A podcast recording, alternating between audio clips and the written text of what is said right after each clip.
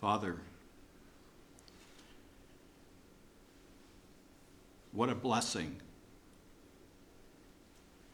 to be able to worship such a holy, righteous God.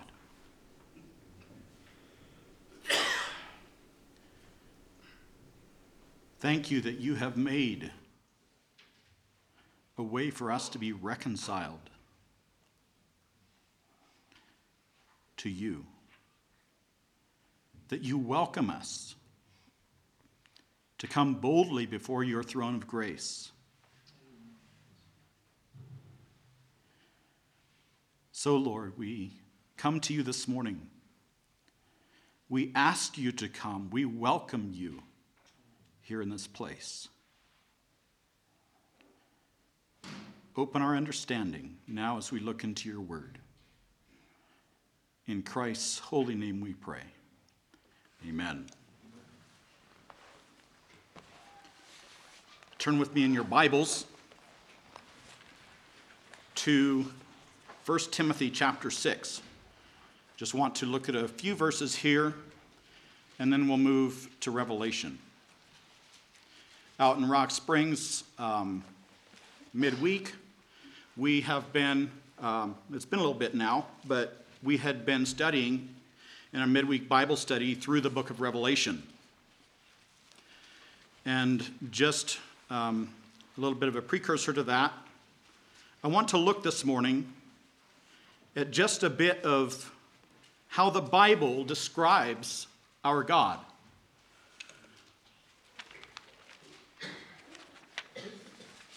1 Timothy chapter 6. Um, I think I'll start in verse 11.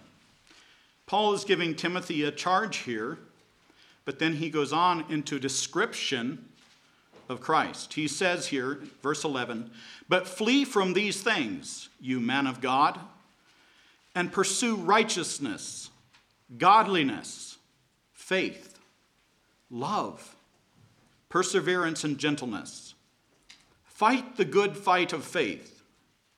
Take hold of the eternal life to which you were called, and you made the good confession in the presence of many witnesses. I charge you in the presence of God, who gives life to all things, and of Christ Jesus, who testified the good confession before Pontius Pilate that you keep the commandment without stain or reproach until the appearing of our Lord Jesus Christ, which he will bring about at the proper time. And this is our description of Christ. It says, He who is the blessed and only sovereign, the King of kings and Lord of lords, who alone possesses immortality and dwells in unapproachable light whom no man has seen or can see. To him be honor and eternal dominion. Amen.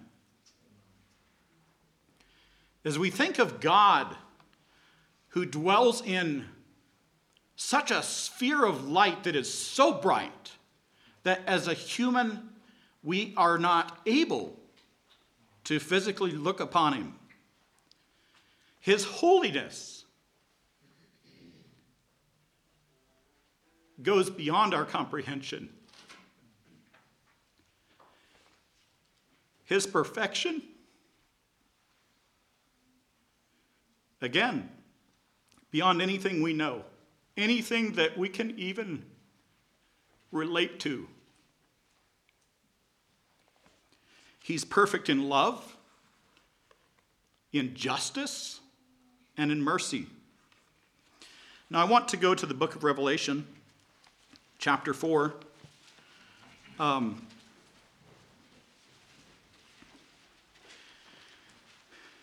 this is something, this subject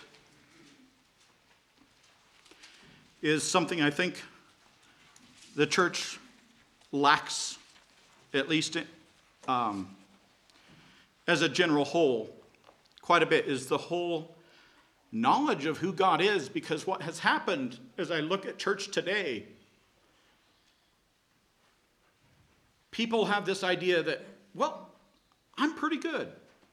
I'm not so bad. But it depends on what you compare to.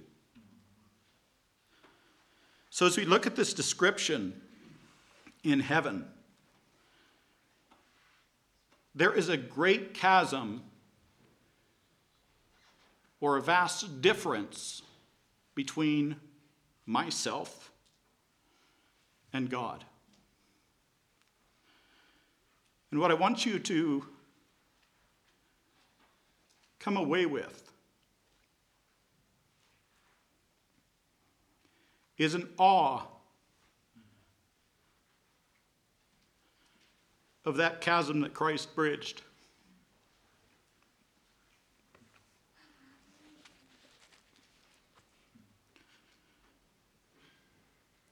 Revelation 4. After these things, I looked, and behold, a door standing open in heaven. And the first voice which I had heard, like the sound of a trumpet speaking with me, said, Come up here, and I will show you what must take place after these things. Immediately I was in the Spirit, and behold, a throne was standing in heaven, and one sitting on the throne. And he who was sitting was like a jasper stone. How many of you know what color a jasper stone is? Can somebody tell me what a jasper stone color is? Anybody know? It says he's the color of a jasper stone.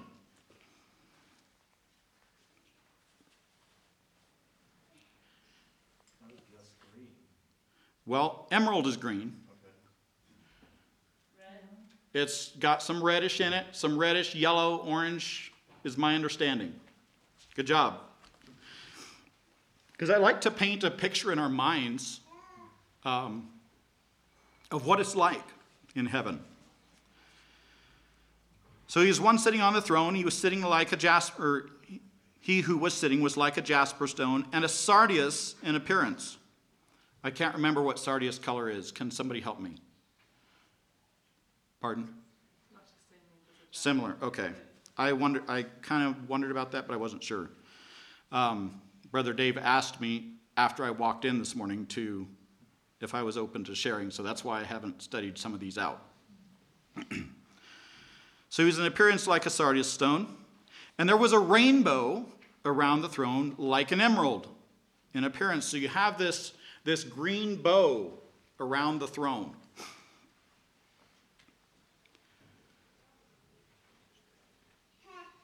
Then he says, Around the throne were 24 thrones. And upon the thrones I saw 24 elders sitting, clothed in white garments, and golden crowns on their heads. Out from the throne come flashes of lightning and sounds and peals of thunder. And there were seven lamps of fire burning before the throne, which are the seven spirits of God. As I think of that throne with, you know, just flashes of lightning coming out, I think it's a response of that which has been created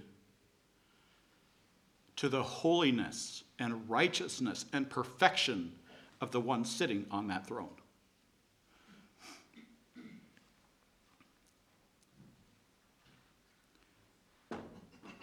Okay. So were the seven lamps of fire burning before the throne, which are the seven spirits of God. And before the throne, there was something like a sea of glass. Now, it's interesting to me, it says something like. In other words, there is nothing here on this universe that he can use that actually describes to our human understanding what it was really like. He has to just say, he has to say, well, it was, it was kind of like this, not quite, but similar. So he says it's something like a sea of glass, like crystal. And in the center and around the throne, four living creatures, full of eyes in front and behind. The first creature was like a lion, the second creature like a calf, and the third creature had a face like that of a man. And the fourth creature was like a flying eagle. And the four living creatures, each one of them, having six wings, are full of eyes around and within. And day and night they do not cease to say, Holy, holy, holy is the Lord God, the Almighty, who was and who is and who is to come. Now, as I think about that, he didn't say, You are just, just, just, or merciful, merciful, merciful. He says, You are holy. You are separate. You are so different from us as humans. And I think along with that word holy goes the sense of absolute perfection. And when the living creatures give glory and honor and thanks to him who sits on the throne, to him who lives forever and ever, the 24 elders will fall down before him who sits on the throne and will worship him who lives forever and ever, and will cast their crowns before the throne, saying, Worthy are you, our Lord and our God, to receive glory and honor and power. For you created all things, and because of your will they existed and were created. I saw on the right hand of him who sat on the throne a book written inside and on the back, sealed up with seven seals. And I saw a strong angel proclaiming with a loud voice, Who is worthy to open the book and to break its seals? And no one in heaven or on earth or under the earth was able to open the book or to look into it. Then I began to weep greatly because no one was found worthy to open the book or to look into it. And one of the elders said to me, Stop weeping. Behold, the lion that is from the tribe of Judah, the root of David, has overcome so as to open the book and its seven seals.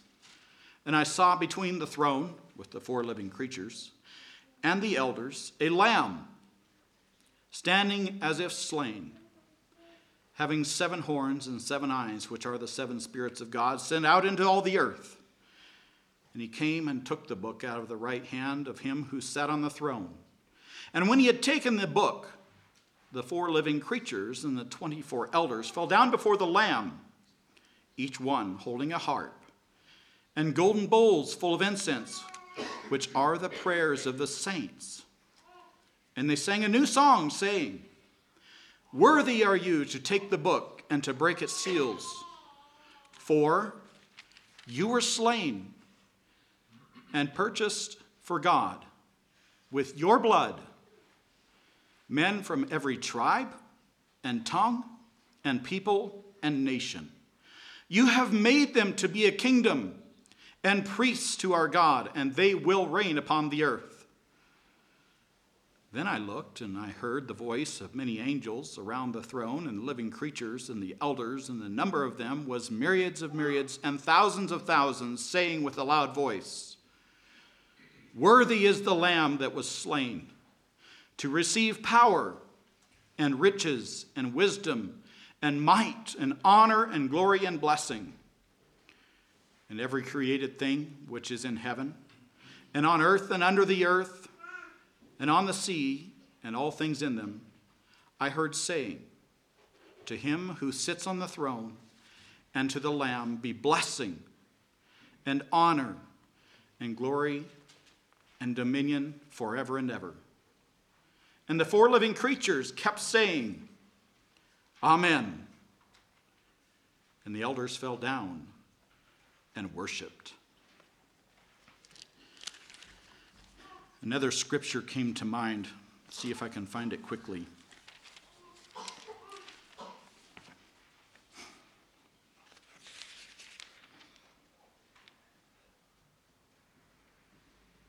I think it's Colossians. Um,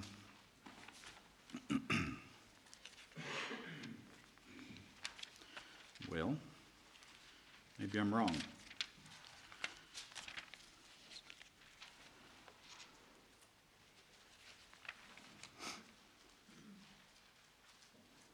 Here we go. Philippians chapter 2. This God, who we just read about, says that Christ, who we all know is God incarnate, says, although he existed in the form of God, did not regard equality with God a thing to be grasped, but emptied himself, taking the form of a bondservant, and being made in the likeness of men, being found in appearance as a man, he humbled himself by becoming obedient to the point of death, even death on a cross. He goes on and says, For this reason also God highly exalted him and bestowed on him the name which is above every name, so that at the name of Jesus every knee will bow of those things who are in heaven and on earth and under the earth, and that every tongue will confess that Jesus Christ is Lord to the glory of God the Father. The reason Christ had to come to this earth was because of that gap, that difference between myself, yourself, and God. And that God we just read about joyfully came to this earth for you and I. He loved us so much and does love us more than we can comprehend. I'll leave you with that this morning. I just wanted to draw our eyes to who God is and what He has done for you and I.